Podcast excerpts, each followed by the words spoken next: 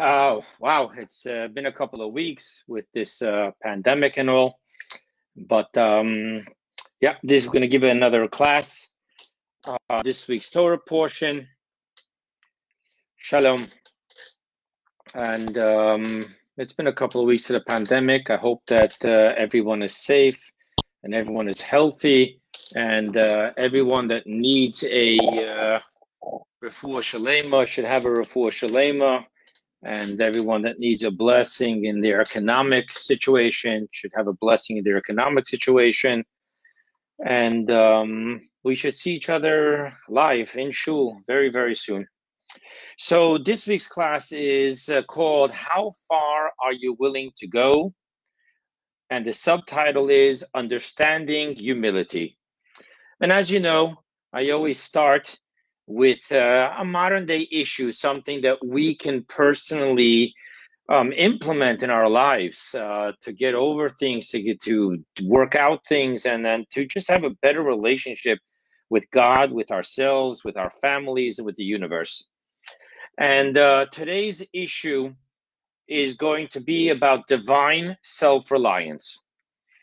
So, one of the greatest quandaries of faith that I've been asked many, many times about is the peaceful coexistence of hishtadlut, which means effort, and bitachon, which means trust. I mean it here as faith and trust, emunah bitachon. Now, you know, where where does our hishtadlut, our effort, have to go, and where is it the bitachon?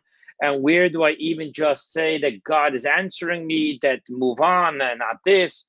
Uh, these are questions, but for my grandmother of blessed memory, this wasn't a quandary at all.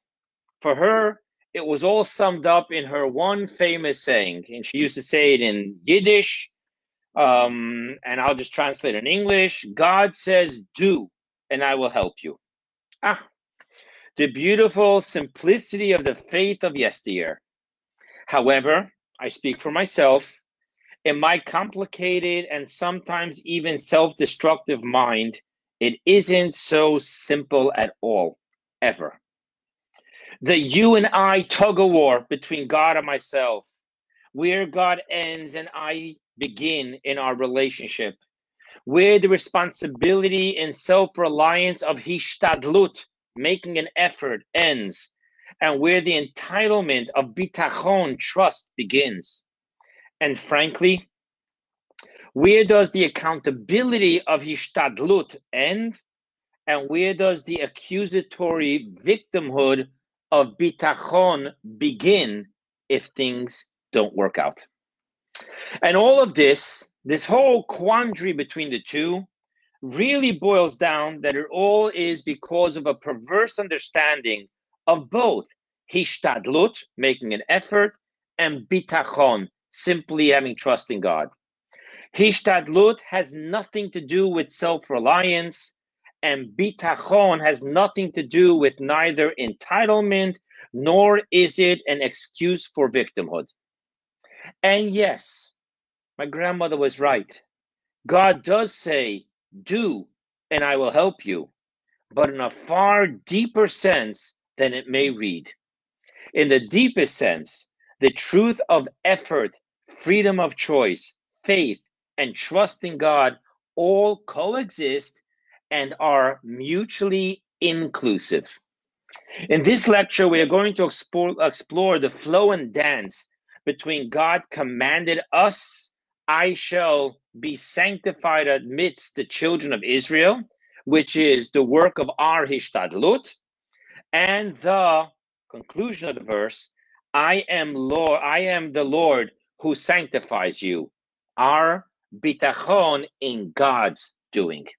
This lecture is based primarily on a maamar, a Hasidic discourse the Rebbe delivered on this Shabbat in 1965, exploring the three crowns of God.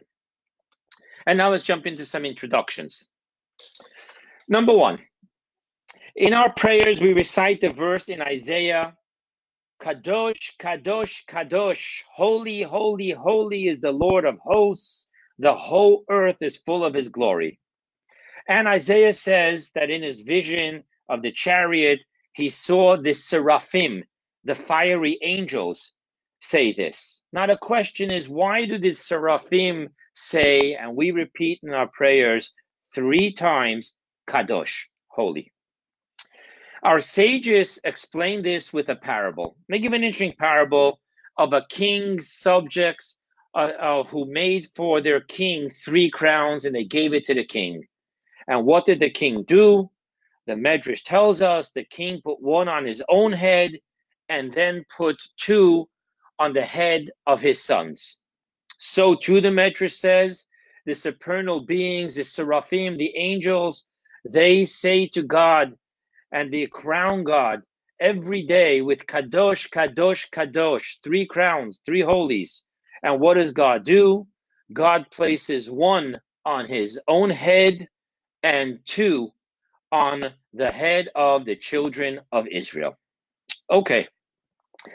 And then the Medrash concludes that this is what the verse states For I am holy, and you shall sanctify yourselves, and you shall be holy. So, what we have here is I am holy. That's God talking about his crown on his head. And then God t- puts two crowns on our heads and says, You shall sanctify yourselves, and you shall be holy. Okay.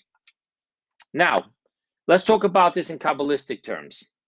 In Kabbalistic terms, the three crowns are A, the supernal crown above the emanation of wisdom, above all the emanations. B, the crown upon the six masculine emotions, known as small faces. And just to share with you quickly what they're called kindness, strength, beauty, victory, splendor, and foundation. And then the third crown, C, is the crown of the feminine emotion emanation, which is called kingship. So there we have the three crowns according to Kabbalah, exactly where in the system of the evolution from the infinite to the finite, where exactly they're placed. Now let's take a look at it in Hasidic terms. In Hasidic terms, we always want to translate it into our service to God. So the three crowns are A, the connection to holiness through our yearning from below to above. We yearn to be one with God. The second crown is the flow of holiness from above to below through Torah study. And the third crown is the flow of holiness from above to below through mitzvot observance. So we have below to above the yearning to be one with God, going up, transcending, and then we have the bringing down in the study of Torah and the bringing down in the study of doing mitzvot. Okay, let's go to one more introduction now that we spoke about the three crowns.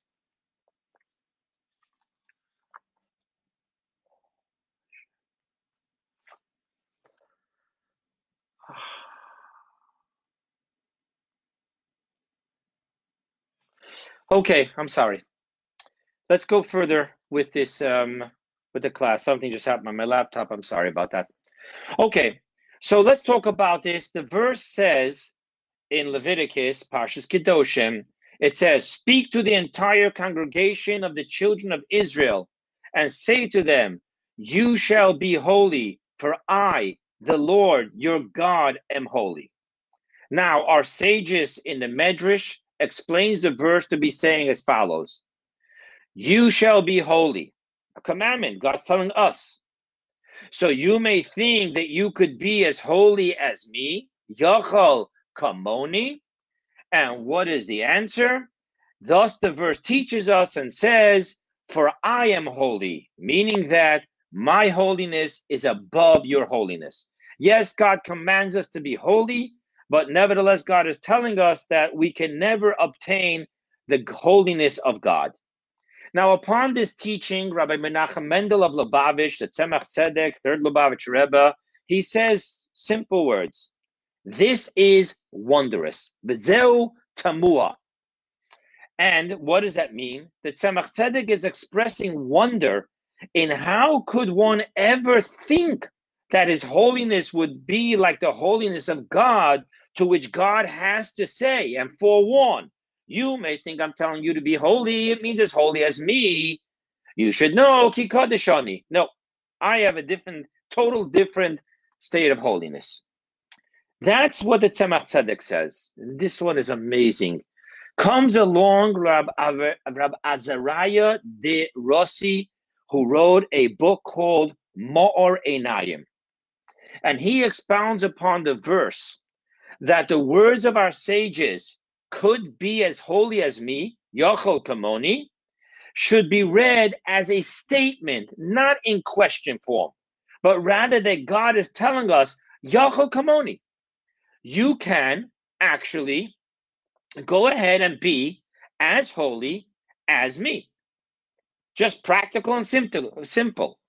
And the insight to this is because if you read the verse, God says, You shall be holy. And God explains why and how can you be holy? Key, because Kadosh Ani, I am holy, which means that it is God's holiness which is empowering us to be holy. Thus, he's saying that God is empowering us to be as holy as him. Okay, thus we have two Torah opinions, in which one is that to obtain the holiness of God is unfathomable, while in the other opinion, it is simply practical. Okay, now let's start the lecture because what does this mean? Okay, so as you know, I always start the lecture with giving a list of the mystical concepts that we're going to talk about, and then later we'll wrap it all up and get practical. So today we're going to talk about four mystical concepts. Number one, the difference between holy number two and holy number three. Number two, the tzaddik's question of holy number one. Third topic, the Baal Teshuva's statement of holy number one. And then finally, so who is wearing crown number one? Okay, and now let the amazement of Hasidus begin.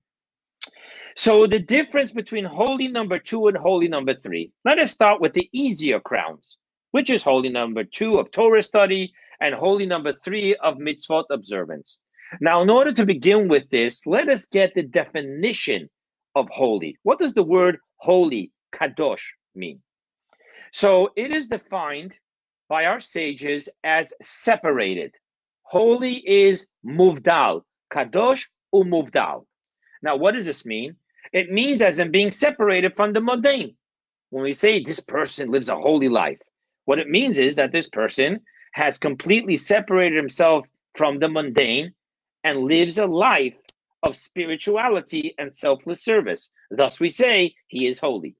Now, when we talk about God, what do we mean when we say God is holy? What we mean here is that God is kadosh. He is separated from the universe and all its creatures. In other words, we have our scientific understanding of what properties and parameters define the concept of being. Has to have a beginning, has to have a end, a, a, a definition, a form. God's somethingness defies and is separated from all our properties and parameters of what a something is. Thus, we call him Kadosh. Now, on a mystical level, we take it further. On a mystical level, we speak as God being Kadosh in the sense that, and here we're going to talk about two different levels. There is the finite linear light of God, which shines and permeates and vivifies the world. Thus, this light engages with the world as the soul engages with the body, and it, it permeates into the body. Thus, this light is not called kadosh. It's not separated. It engages. It becomes one. Now, however, there's also the infinite circular light, which only encompasses all of the universe, but cannot be grasped and internalized by creation. We're finite, this light is infinite, thus it's only circular and encompasses, it's not linear and it doesn't permeate. Now, this light is referred to as kadosh, separate.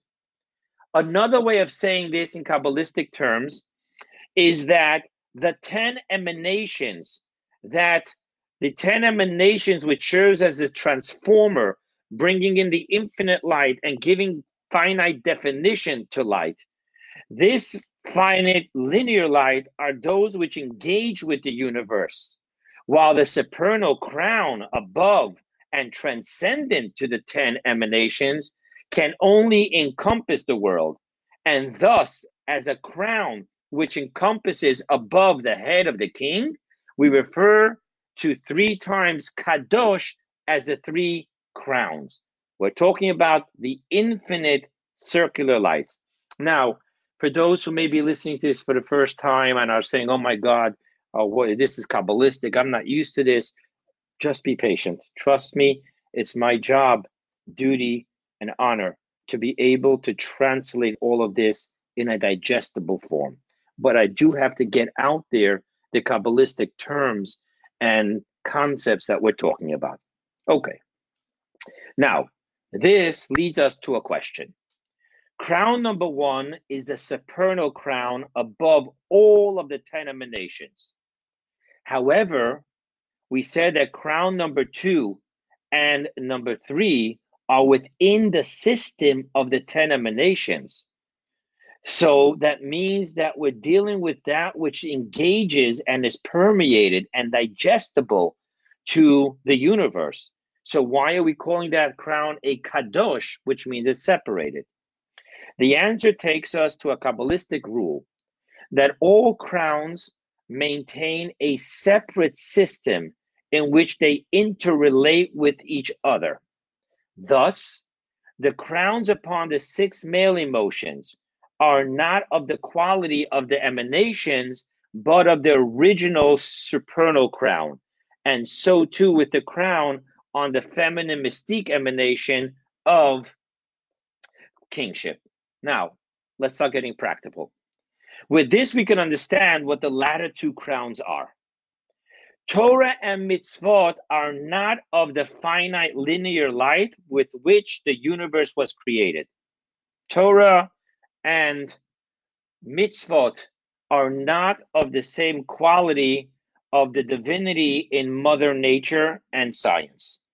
Rather, they are of the primordial, infinite, circular will of God. They're holy. The holy Torah. Mitzvahs are holy. Therefore, when we study Torah and when we perform mitzvot, we are don- we are donning the kadosh crown of God down here in our world. However, there is a difference between the two. The crown of Torah study, albeit studied with a physical human brain and mind, nevertheless, by its very nature, it's a spiritual experience. Therefore, crown number two can only be drawn down into our spiritual dimension, which are emanations four to nine, the first six emotion emanations. However, being that mitzvot observance is a physical experience, therefore the crown of mitzvot observance, crown number three, can be drawn down even into our physical dimension, the final emanation number 10, kingship. Okay, so now let's just sum this up in, in, in digestible words. So when we talk about Mother Nature, we talk about the soul of existence that gives life to the universe that we know. That is engaging, it's linear, it's finite, and ultimately, we don't refer to it in Kabbalah as kadosh holy and separated from the mundane because it engages and it vivifies the mundane. Now, when we talk about Torah, God's Torah, we're talking about a total different quality of light. We're talking about that which comes from the primordial, the infinite wisdom of God and the infinite will of God. Now, when we study Torah with our physical finite capacity of a brain and a mind, we are donning and drawing down the crown of Torah into the physical world. So it's from above to below, it's on the head of the son, you and I studying Torah. However, studying Torah is still in the sense that it's metaphysical, intellectual, spiritual, it's drawn down into our inner spiritual dimension. While when we physically do mitzvot, what's happening is that we are drawing down the will of God into the physical dimension of our beings. The house has a mezuzah. The food we eat, we made a blessing. The money we earn, we give charity. That's physical experience of the infinite will of God. And thus, crown number three comes all the way down. Okay, now let's get to the more difficult one crown number one. Okay, we already discussed that in crown number one, there are two dimensions. There's the one dimension that we spoke about, which is quote unquote, wondrous to even think that we could experience God's holiness. And then there's the other dimension, which is quote unquote, it is simply practical that we can experience God's holiness. Okay, now, and in understanding the two dimensions of holy number one, I want to introduce the two different understandings of this crown number one. We're going to get Kabbalistic for a moment. Just be with me. It's all going to fall into place. Earlier, we defined the Kadosh separated as referring to the infinite circular light, the will of God, which the world cannot internalize. And therefore, it is separated in that it only encompasses the world and does not permeate it. However, on a higher dimension of understanding this, the mere fact that it encompasses the world already speaks of some form of relationship some form of engagement with the world. Therefore, on a higher dimension, even this dimension of light is not the ultimate experience of Kadosh. Rather, the ultimate experience of Kadosh, the holiness of God, is not the light at all, not even the infinite light, but rather the essence of God, of which we say in our prayers, you are He before the world was created. You are He from when the world was created. And Malachi says the verse, For I am God, for I, God, have not changed. Now, the theme behind this prayer and this verse is that the world truly has no significance of any influential change within the essence of God. And thus, here alone is the ultimate experience of kadosh separated.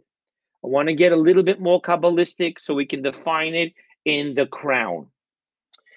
In Kabbalistic terms, this refers to the two dimensions of the supernal crown, in which the lower dimension, called long faces, that's the Kabbalistic name for it, and there's a reason, defined as the infinite will of God, is the dimension of the crown that needs to be made to the size of the head.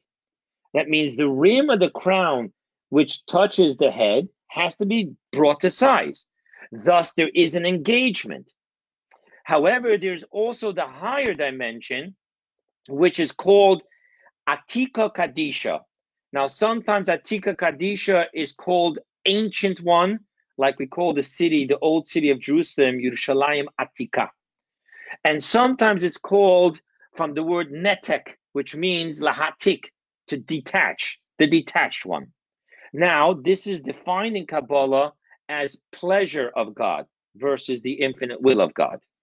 Now, this represents not the inner rim of the crown that has to be made to fit the head of the king, but rather as the rest of the crown with the jewels and expanded with.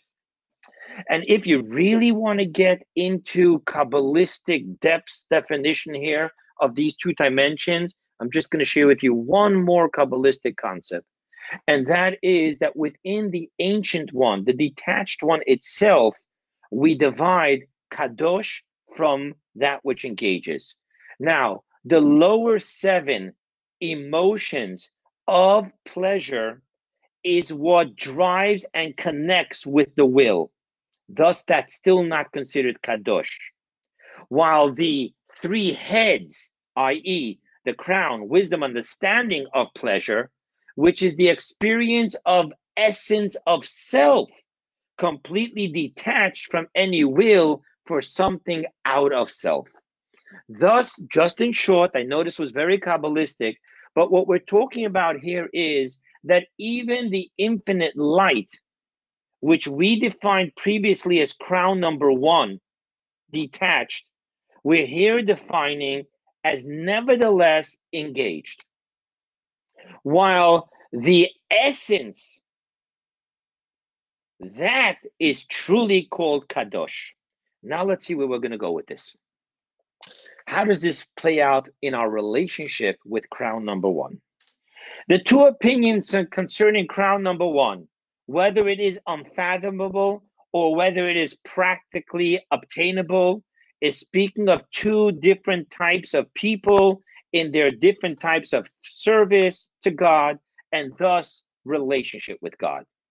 One is the tzaddik, the righteous one, and the other one is the Baal Teshuvah, the returnee. When we speak of it being unfathomable that one should experience the holiness of God, we are speaking of the tzaddikim. Now, you may have thought otherwise. Follow me. Here is a person who studied Torah and performed mitzvot all his life, and he is growing in holiness from one in an organized fashion from one level to a higher level. Okay, that's beautiful. However, such a person in working with his capacity of growth is experiencing crown two and crown three, engaging with the absorbing and absorbing the finite light divinity within creation and even the crowns of Torah and of mitzvot given to us here on this world. However, their, their relationship with crown number one the tzaddik, the righteous, holy person's relationship with crown number one, the for I, God, am holy, is that such a holiness is wondrous to them. In other words, in their understanding how kadosh and infinitely separated it is from them. Therefore, the tzaddik's relationship with this crown upon God's head is their yearning going up for being one with God and with His holiness. Thus, it is an experience of from below to above in their yearning to transcend their finite capacity of beingness into the true beingness of God. Now, and even in this yearning, being it comes from their own study, understanding, perception, and holiness, the extent of their yearning is to the lower dimension of the supernal crown, through it having somewhat of a relationship to them. So, now let's go to the Baal Teshuva's relationship with this, with the Baal Teshuva's relationship with this holy crown number one. The Baal Teshuva, the returnee who has sinned and is returning with an unbridled passion to God. Let's see something very interesting. Our sages, it's a Yalkut Shimoni Medrash. It teaches us where the source of Teshuva comes from by sharing with us a conversation that took place between wisdom, prophecy, Torah, and the Holy One, blessed be He. Now, obviously, they're talking about mystical concepts, but they talk about a conversation in which the supernal Bet Din, the heavenly court, is asking the same question of wisdom, of prophecy, of the Torah, and of God. And I'm going to quote to you this medrash. They asked wisdom, a sinner, what should be his punishment? Wisdom answered, evil will pursue the sinners. That's a verse in Proverbs. Okay. They asked prophecy, a sinner, what shall be his punishment? And he said to them, The soul that sins, it shall die. That's a verse in Ezekiel, prophecy. They asked Torah, a sinner, what shall be his punishment? And he said to them, let him bring a guilt offering and he will be forgiven. The Torah says if you bring a sacrifice known as a guilt offering, a korban hasham, you'll be forgiven. They asked the Holy One, blessed be he. They asked God, a sinner, what shall be his punishment? And he said to them, let him do teshuva and he will be forgiven. And then the Medrash concludes, this is what the verse in Psalm says, God is good and upright, therefore he leads sinners on the road. And they explain that it means that God, He shows those sinners the road to do teshuva. Okay. Now,